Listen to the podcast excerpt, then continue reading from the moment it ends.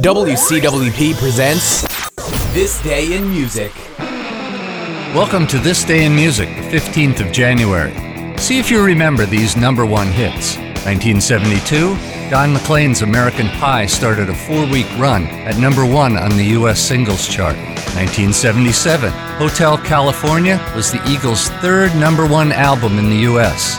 Singer Leo Sayer went on to number one on the U.S. singles chart with You Make Me Feel Like Dancing. 1983, Men at Work stayed at number one in the US and the UK with their single Down Under. Were you watching TV this night?